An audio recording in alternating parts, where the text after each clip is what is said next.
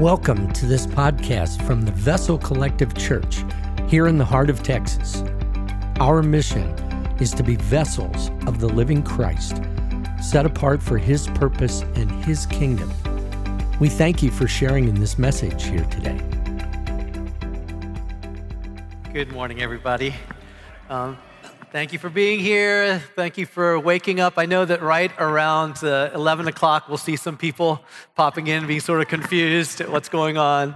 Thank you. Also, worship team, we've got for the guests we had too. You guys know that uh, know some. These guys are uh, perform all around the country sometimes, so you should. Uh, it's great for a privilege for us to have them here with us.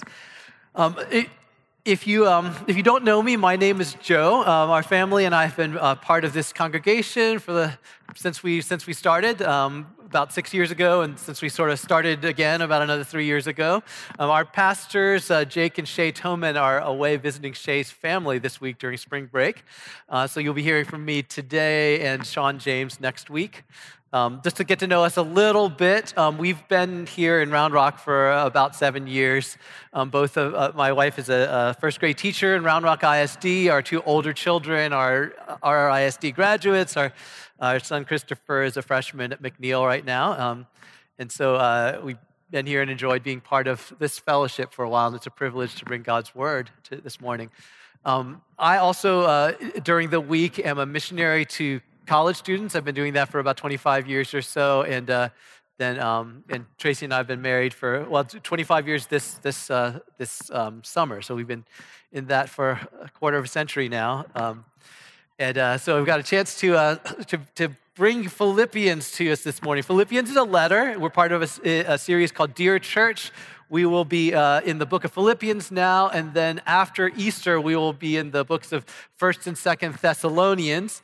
Uh, these are funny words, funny names if you're not familiar with the Bible, and that just means that this uh, Philippians is a letter to Christians, to a church in the city of Philippi, and later on we'll be reading, uh, studying through uh, Paul's letters to Christians in the city of Thessalonica. That's why it's called Thessalonians and Philippians. Um, this is the third in four weeks in the four chapters of Philippians.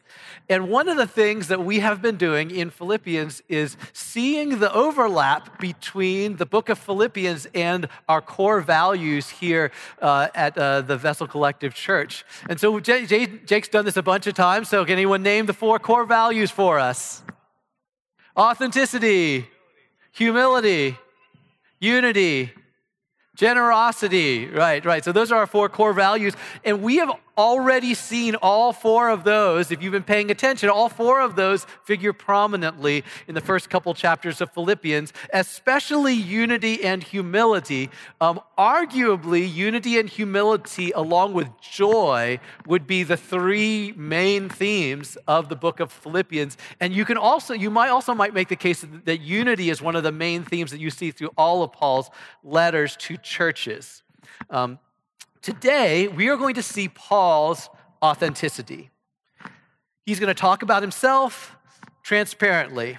He's going to talk about who he is, where he's come from, the deepest desires of his heart. He's also going to be authentic emotionally.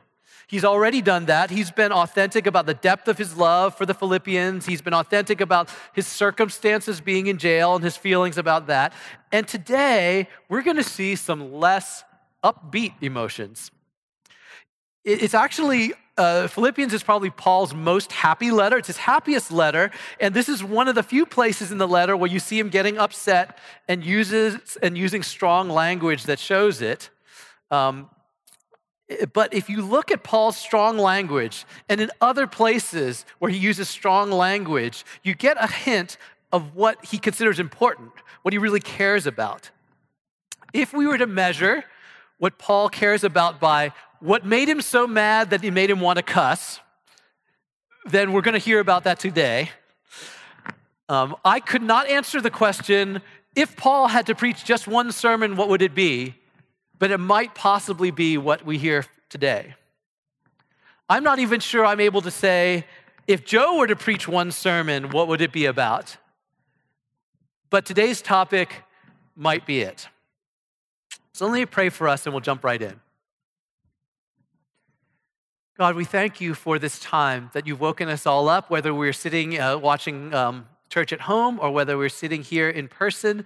Um, we ask that, that you are not limited by time and space. And so, wherever we are, would you reach out and to touch us, to be with us? Would you awaken not just our minds and our bodies, but our hearts and our souls and our spirits?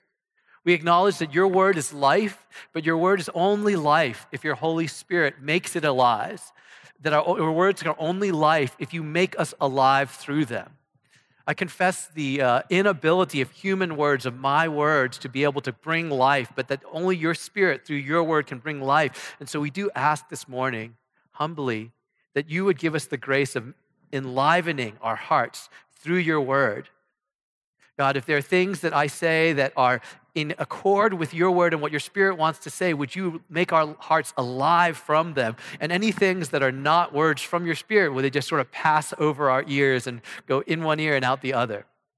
Uh, so, Lord, we, we count on that. We rely on that. Nothing can happen except for that. And so we give ourselves to you, both our speaking and our listening.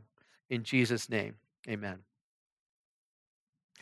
Now, there are houses that you want to visit, and there are houses that you don't want to visit. And you can tell by the signs that are in front of the houses. Um, you know that there's a house that you want to visit when there is a sign that says welcome, right? As so many houses say, they have a sign that says welcome. You know that there's a house that you don't want to visit where they have a different kind of sign. And you know what I'm talking about? The sign says, beware of Dog, right? Beware of dog. And that's another way of saying, do not come and step on my property. Paul's uh, uh, chapter 3 of Philippians begins with a warning Beware of dogs. Let me uh, begin with chapter 2. Or is it 3? I think it might be 3. No, 2. Watch out for those dogs, those evildoers, those mutilators of the flesh in the original language, it's three bewares beware dogs, beware evildoers, beware mutilators, beware. Now, the fun, funny thing about this is in Philippians, we have already encountered people that you think that Paul might say beware of, but he doesn't. We have encountered people who are bad mouthing Paul and saying bad things about him and trying to discredit him. Paul does not say beware those people. We have also encountered people that have put Paul in prison and are a threat to his life, and, and that there are people in Philippi that are threat to life and limb of the Christians in Philippi. He does not say, beware of those people. As a matter of fact, he says the opposite. He says, Don't worry about the people that are, mess- that are messing with me. If they're preaching Christ, I don't care. He says, Don't worry about the people that could even kill you. God will sort it out. out. Don't worry about them, but beware. Beware of dog or dogs here. He says, Beware these people. Now, who are they? From other parts of the New Testament, we can figure out that they were probably Christians who taught that in order to truly follow Jesus, you had to become Jewish like Jesus was, and like his original followers were, and like most of his followers still were. The most definitive mark of being Jewish was that Jewish males were circumcised, so much so that some Jews called themselves the circumcision. That was a shorthand way of saying they were Jews. Um, Paul ridicules that by calling them mutilators. Now, this can sound really far from our experience to say, well, in order to be a good Christian, you have to be a good Jew. Um, we, you don't, you don't, we don't hear that very much in Christian circles uh, these days. But if you think about it for a minute, don't we do the same thing in different ways? Whenever there's a group of Christians, there are things that you have to do to be a good Christian. To be a good Christian, you have to do this. One of my mentors in college was brought to Christ by, by largely military folks. And he said, for the first few years of being a Christian, he felt like Christians were people that every day prayed, read their Bible, and, and went running. And he thought those were the three, because, you know, all these military guys were, you know, went running every day. He just thought that was part of being a good Christian usually. And so that's a funny example, but there are, are, are less funny examples that maybe some of us experience where you go to a church where you, to be a good Christian, you have to act a certain way, you have to do certain things. Don't do other certain things. Um, for many churches, it's a really big deal to say that if you're a Christian, you never drink alcohol. Um, and then actually in recent years, there's certain kind of churches that react against that, where it actually feels like you're not a good Christian if you don't drink alcohol, right? There's, there's sort of this new sort of hipster kind of church that's out there where you're where that's sort of the the, the, way things work. Um, uh, when, pe- when missionaries go to different cultures, that, that's part of, it's part of the temptation of missionaries when you convert people to, to Christianity to also say, you have to convert to whatever culture the missionaries came from. That's a temptation. And that's part of the same, part of the same problem that we see here, saying to be a good Christian, you have to be this. You know, an extreme example of that is, is the North American mission schools uh, for that missionaries did, made for Native Americans or Native Canadians. Uh, these schools would take children away from their families, um, and, and they would live in these schools where, where, you are, where you are beaten for speaking anything other than English, and where the motto was kill the Indian, save the man. That's an example of being, uh, uh, of doing the kind of thing that Paul says. And again, you Christians do it in big ways and small ways. Now, um, Paul says this these people who say to be a good Christian, you have to be part of the circumcision. He says in verse 3 For it is we who are the circumcision, who serve God by his Spirit, who boast in Christ Jesus, and who put no confidence in the flesh. Though I myself might have reasons for such confidence. If someone else thinks they have reason to put, have, uh, put confidence in the flesh, I have more. Paul's essentially saying, all those people who say to be a good Christian, you have to be a good Jew, take a look at me. He says, circumcised on the eighth day of the people of Israel, of the tribe of Benjamin, a Hebrew of Hebrews, in regard to the law, a Pharisee. As for zeal, persecuting the church. As for righteousness based on the law, faultless. He talks about his identity in terms of where he came from and what he did where he came from. He said, I was circumcised on the eighth day. The uh, Old Testament law said that newborn males were supposed to be circumcised on the eighth day. So he said, Not only am I circumcised, I was circumcised on the exact right day. Um, and also by saying circumcised on the eighth day, he was saying, like, I was born into uh, uh, be, being Judy, uh, Jewish. I, I, wasn't a convert later on. Like I was, I've been Jewish for as long as you could possibly be Jewish. Is essentially his way of saying that. Of the people of Israel, of the tribe of Benjamin. Uh, the tribe of Benjamin was not the most notable tribe. That would be Judah. That's the tribe of David and Jesus. But Benjamin would have been like top three or four, you know, um, and uh, of, the, of, the, tribes of, of Israel. A Hebrew of Hebrews. It's, it's, not exactly, it's not exactly clear what that means, but a Hebrew of Hebrews either means like a big time Hebrew, like a real Hebrew, or a Hebrew of Hebrews might be saying, like, I'm a Hebrew and my parents were also Hebrews. Um, so, like, he also in Acts, he said, I'm a Pharisee and a son of a Pharisee. Um, and so, uh, and in regard to the law, um, oh, so sorry, that's it. Um, that's where he comes from. We're going to talk about where, what he did later on. Now, these, these things about where he comes from, where he came from was important to him, and they were good things. Now, I'm a newcomer to Texas in the last uh, seven years, and, and uh, apparently, for people that are in Texas, like it's a big deal that they're from Texas, right? Um, and if you're not from Texas, you have to get used to that when you came here. Like you, you come to Texas and you notice how many people have a star or a flag in their in their house or in their property somewhere. That's not usual. Like I come from Ohio. Um, I could not. The only way I could pick Ohio's flag out of a lineup is because I know Ohio, the Ohio flag is a banner. It's actually it's not a rectangle. It's got a little notch in it. But I actually could not tell you what the rest of the Ohio flag looks like. Um, People in Texas are into being Texas. I also found out by, after moving to Texas, people in Texas are really into whatever part of Texas they're actually from. So that if you are, like, if you're born and raised multiple generations in Dallas, you feel about Dallas the way that people in Texas feel about Texas, and you would never move to Houston, right? That kind of thing. Um, so, we, we, you know, people are into where they're from. The last place we lived was Roanoke. It was a small town in Virginia, Roanoke, Virginia. It was no bigger than, than Round Rock, the whole, whole town. But the thing is, Round, it only had two high schools, but it was divided into four quadrants northeast, northwest, southeast, southwest. And it was part of your address. Our address was Horseman Drive, northeast.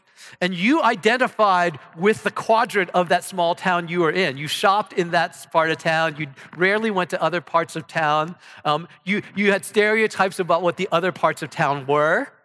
I had a friend who lived in Southeast who was from outside of, outside of Roanoke, and he said, I was in the grocery store the other day. I saw a teenager with Southeast tattooed to his face. like he was not planning on moving from that part of town. We are, we are into where we're from, and our heritage is a good thing. It's, a, it's not just where we're from. It actually, where we're from is a, a shorthand of, weighing, of saying, what's our story? What are your values? And those can be good things. Now, Paul not only talks about where he's from, he talks about what he did. He said, in regards to the law, a Pharisee. As for zeal, persecuting the, to the church. As for righteousness based on the law, faultless. Now, he was a Pharisee. Now, we hear a lot of stories in the Bible about Jesus' run in with Pharisees. And because of that, when we say Pharisee, we normally think like bad guy, right? Like you have a negative thing. You don't want to be called a Pharisee. That's not the way it was in Paul's day. Like, like um, a Pharisee was like a Marine. Like if you say someone's a Marine, that means they're the most committed and accomplished like group of people in the militaries. And so to say if you're a Pharisee, it's like what people would say if they're a Marine in military circles around now. Um, and, and, uh, and when he says, I'm persecuting the church, persecuting the church was a bad thing, but here he's using it as an example of his zeal. So he's not talking about persecuting the church. He's saying, I, was, I cared so much, I was so passionate about the law that I was willing to pers- persecute the church. And even more than that, he said he was faultless in terms of following Jewish law. And again, because of years of Christian readings of Paul, and, the, and the, that because we know that Paul was converted from that, we again we look at it as, a, as if it's a bad thing. But like back then, it, it's, it was like he was just saying, and I graduated with a 4.0 from Pharisee school, you know, or I, I got a 1600 in the Pharisee SAT, right? So it was just a way of him saying his, his accomplishment. I cannot emphasize enough that in context, these were good things. They were the things that Paul authentically valued and he valued about himself. You see, identity is not just where you come from and what you do, it's the things you most value about where you come from and what you do. That's what your identity is. In small group, we studied this, uh, this passage this week, and one of the things we did is we went around and said, What do you really like about yourself? We went around and people said, What do you really like about yourself? And, and I really, I, I, wish you all could have been there. Like, it was beautiful, right? Like, when you talk to people saying, I sort of value myself, this about myself, like, when you heard it, you was like, yeah, that's right, that's you, that's you. Like it's and it and it was like the unique type things that we all see in each other, that we we value about each other. That like it's it's the it's the best qualities of the people in the small group, and it was it was a beautiful experience. I wish you could have been there, but when Paul lists out all the things most important to him, he goes on to say this Whatever were gains to me, I now consider loss for the sake of Christ. What is more, I consider everything a loss because of the surpassing worth of knowing Christ Jesus my Lord, for whose sake I have lost all things. I consider them garbage that I may gain Christ and be found in him, not having a righteousness of my own that comes from the law, but that which is through faith in Christ, the righteousness that comes from God on the basis of faith. Here, Paul uses financial language, language of gains and losses. Businesses have a P&L statement a profit and loss statement.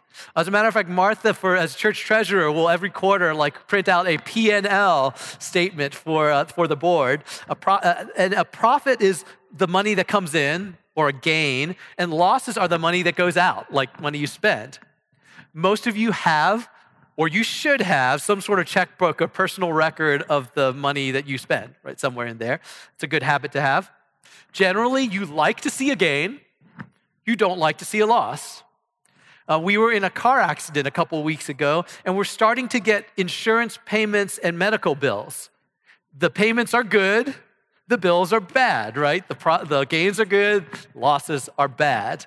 Um, we got our first insurance check, then we promptly got an email saying that check was in error. It was in cancel. It was. Uh, it's been canceled. Please uh, destroy it. We're reissuing another one. Um, you you uh, you want your payments to be big and your bills to be small, uh, and they. But it's pretty much always the other way around. And uh, now the, the notable thing about Paul is this: he says the things he used to consider gain, the checks, he now considers loss as if it's a bill. He's looking at a check and considering it a bill. He then goes further and says he considers them garbage. It's easy for us to look at his list of things because they're so strange to us and, and to miss the impact here. That he lists all these things and says, Oh, I consider them a liability. It's like garbage. Um, it, uh, maybe I would imagine for you, let's think about the Marine again. Let's say you have a decorated Marine and a war veteran, and that person says, I consider my American citizenship and my Purple Heart garbage. That's the impact of what Paul said. And why would he say such a thing? He says, because of the surpassing value of knowing Christ Jesus, my Lord, the surpassing value of knowing Christ Jesus, my Lord.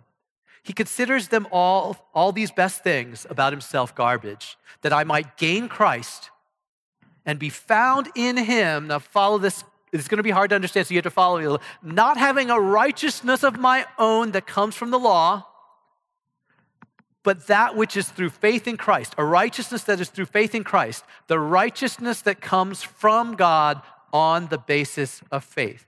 This is really important for us to get now. It hinges on the word righteousness and the fact that there are two kinds of righteousness.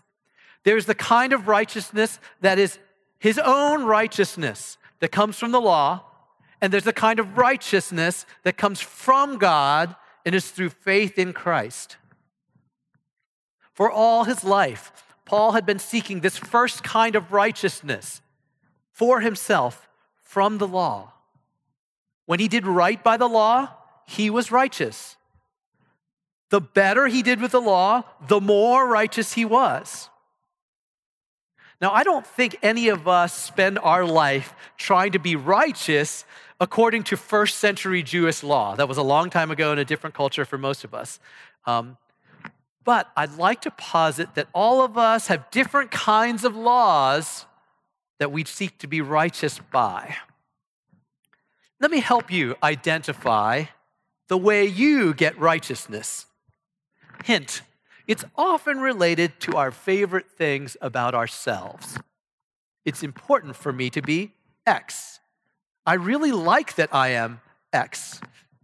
People really, people really admire me for being X. They like me for this reason. Let me ask you a few more questions. What kind of accusation would most offend you? If someone offended, if someone accused uh, Peter or Paul of eating bacon, they would be offended. If someone accused me of eating bacon, I would just say, Thank you, yes, please. What failure would most devastate you? Here's one from daily life, and you see it all the time if you pay attention. When do you feel like you have to make excuses? When do you feel like you have to make excuses for something because you have to prove something about yourself? It happened to me just this morning. So Jessica, uh, she uh, texted me like middle of the week saying, "Hey, praying for you. Go ahead and send me your notes or your like, uh, and and send Casey your, your your your notes for anything." So I didn't send her anything this morning. She said, "I'm praying for you," and I texted her back and saying, "Hey, sorry I didn't send you notes. I had time to prep the sermon, but didn't have time for the notes. So if you read that text, you realize that I needed her to know that even though I didn't send her notes, I was prepping the sermon and I wasn't mailing it in, right? So I, I, I realized it just this morning when I sent the text. Um, it was important for me to say like, oh, he's not like just like, you know, you know, uh, improving his way through this whole thing. We, we see that, like, it, um, it, like my, my two boys play baseball um, it's important to them to be good at baseball. I have, I have had a base, a legitimate base hit um, one time in my life. That's like that's like playing like sports like in the playground. Like of all the times of playing baseball, like even just like in someone's backyard, I've had a, a legitimate base hit one time in my entire life. So if you say that I am not good at baseball, it doesn't matter to me.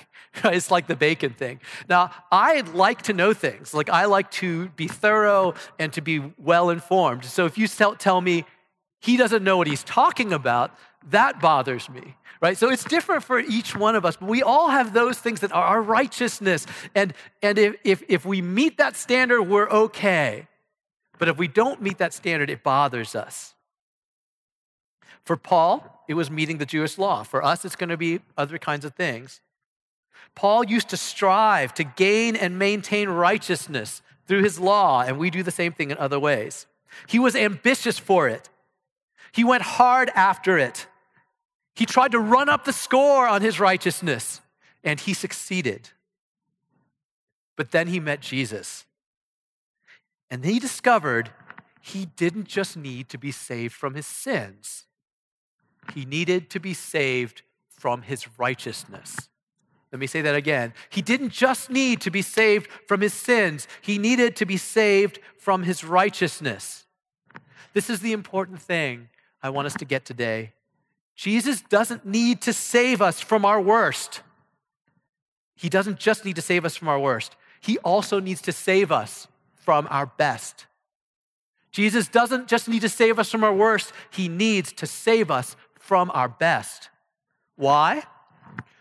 Well, because our worst qualities are dangerous to us, but at least we usually know that they are. But our best qualities, the ones that we are most attached to, the good qualities that win us the most approval, give us the most self esteem, these are the idols that are the hardest to recognize. Let me put this another way the glorious message of the gospel is that Jesus pays for our sins. If we were to use a financial analogy, it means he takes our bills, our debts, and exchanges them for his fully paid, completely clean, credit history. He switches our, he takes care of our debts. But the gospel is more than that. It's not just that we get to exchange our sin record for his perfect sin record. We also get to exchange our righteousness record for his righteousness record. And that might be harder, right? Because with our sins, we're exchanging something bad for something good. And I'll take that deal. But with righteousness, we're exchanging something good for something better. And we'll only make that exchange if we recognize how much better it is. Um, Paul says he considers all of his gains loss and even garbage. By the way, there are many words that you could translate that word garbage. Garbage is the nicest way you could translate that word. Think about it you're right if you're wondering what the other translations would be. It's so, so it's similar to when Jesus says, anyone who does not hate father and mother, wife and children, brother and sister cannot be my disciple. He's not saying that you're actually supposed to hate your families, but he is saying that you to recognize that your relationship with Jesus is worth so much more than our best relationships in life. So, Paul is not saying that his heritage actually is garbage. He's not saying that all the stuff that, that's the best about you is garbage, but he is saying that our cherished ideals, our most cherished ideals, values, and identities, aren't, although they are not garbage, Jesus is worth so much more than them, so much more, that comparing our best to Jesus might well be, might as well be comparing garbage to Jesus we see in Philippians here that Paul doesn't stop striving, but he's changed how he's striving. He stopped striving for a righteousness of his own. He used to put his whole heart and mind and strength into running up the score on his righteousness so he could be more and more righteous. And they were good things. Why not run up the score on those things? They were good things. We might like to run up the score on our work, our marriage, our parenting, our church ser- serving, our being a nice person, our, even our being generous, all these good things. But Paul saw something else. He, he, instead of running up the score on his righteousness, now he wants to run up the score on the worth of Jesus Christ. His new ambition, his new goal is to show that Jesus is worth more than anything else you could conceive of. It's worth more than anything else in his life. Um, and now you can see in the, uh, we're not going to talk about the second half of uh, Philippians, but you heard it, uh, Philippians 3, you heard it from Jessica. Whereas before he thought, I was shooting for this goal and I haven't made it. He's now got this new goal. He said, I haven't made it, but I'm going to keep pushing toward it. And what is that goal? That goal is to show the surpassing value of knowing Jesus Christ, my Lord.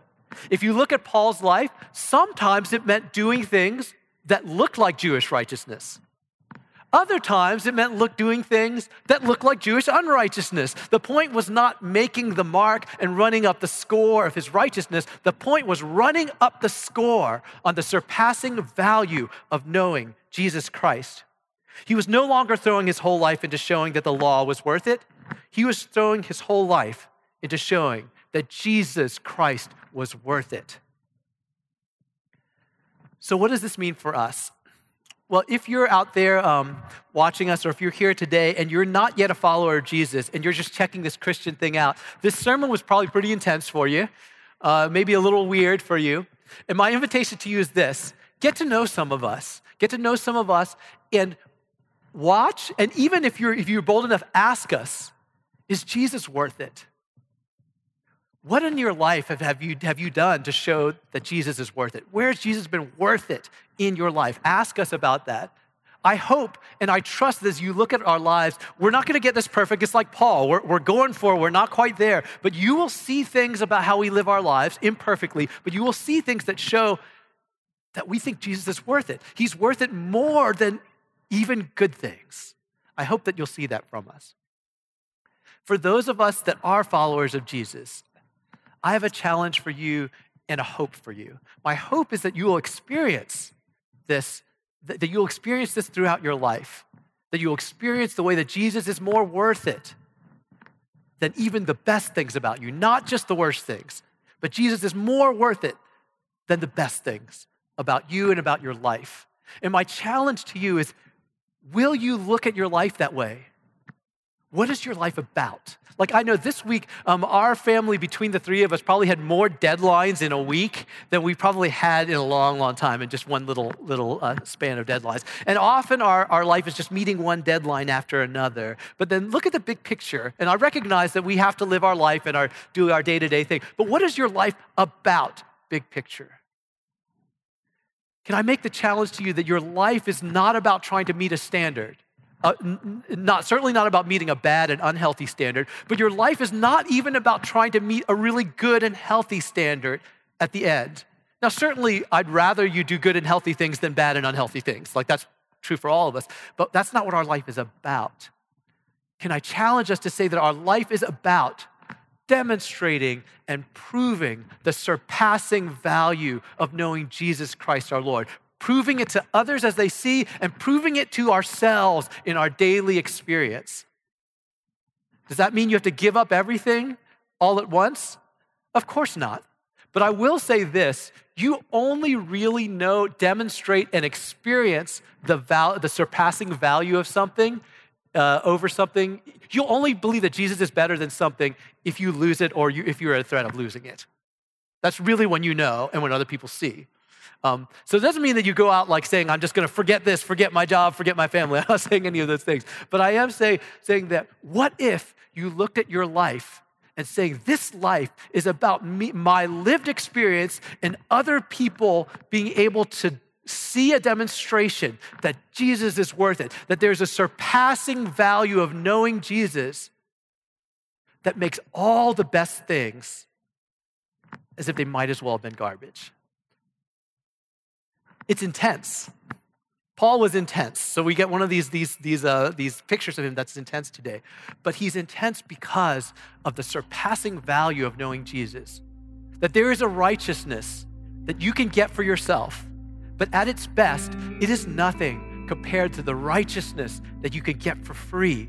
The righteousness that Jesus lived and comes from God and is given to you by grace through faith in Jesus Christ. Let me pray for us. Thank you for joining us this morning for our service. We are publishing content throughout the week for Church at Home through our social media and website. For more information, visit www.vessel.church.